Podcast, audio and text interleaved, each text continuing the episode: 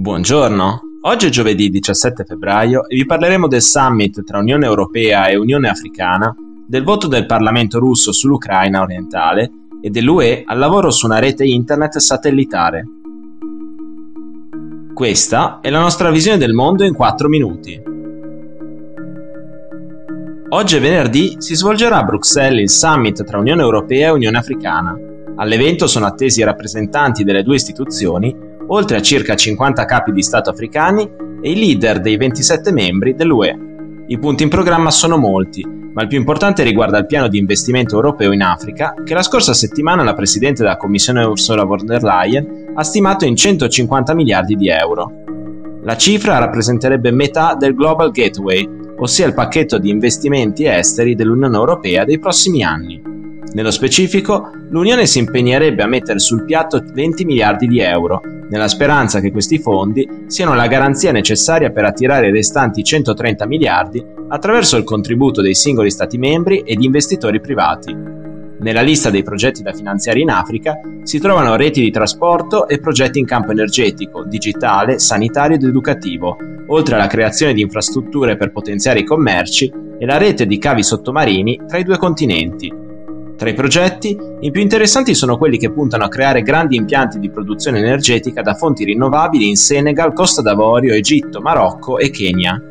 Altro punto all'ordine del giorno sarà la questione vaccini contro il coronavirus, per trovare un accordo tra le 450 milioni di dosi promesse dall'UE e le 700 milioni richieste dai paesi africani.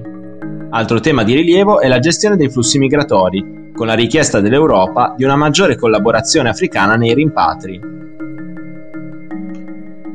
La Duma, il Parlamento russo, ha votato per chiedere al presidente Vladimir Putin di riconoscere come nazioni indipendenti le regioni ucraine di Donetsk e Lugansk.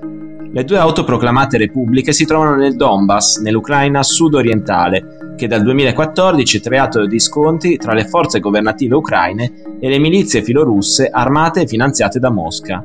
Il riconoscimento ufficiale da parte del governo russo sarebbe il colpo di grazia agli accordi di pace firmati a Minsk nel 2015. Secondo i trattati, le due regioni dovrebbero tornare sotto l'amministrazione ucraina, ma a patto che questa garantisca loro un'ampia autonomia. Con il voto di martedì, i parlamentari russi sostengono che l'Ucraina abbia infranto in diverse occasioni l'accordo di pace e che riconoscere le due regioni sia moralmente giustificato. La Duma di Stato esprime il suo inequivocabile e consolidato sostegno a misure adeguate da adottare a fini umanitari per sostenere i residenti di alcune aree delle regioni ucraine di Donetsk e Lugansk che hanno espresso il desiderio di parlare e scrivere in russo, che vogliono rispettare la libertà di religione e che non sono d'accordo con le azioni delle autorità ucraine che violano i loro diritti e libertà. Si legge nell'appello dei parlamentari. Appello che Putin pare condividere, dato che per il presidente russo quello che sta accadendo in Donbass è un genocidio. L'Unione Europea vuole inserirsi nella corsa spaziale per creare un sistema internet a banda larga tramite satellite.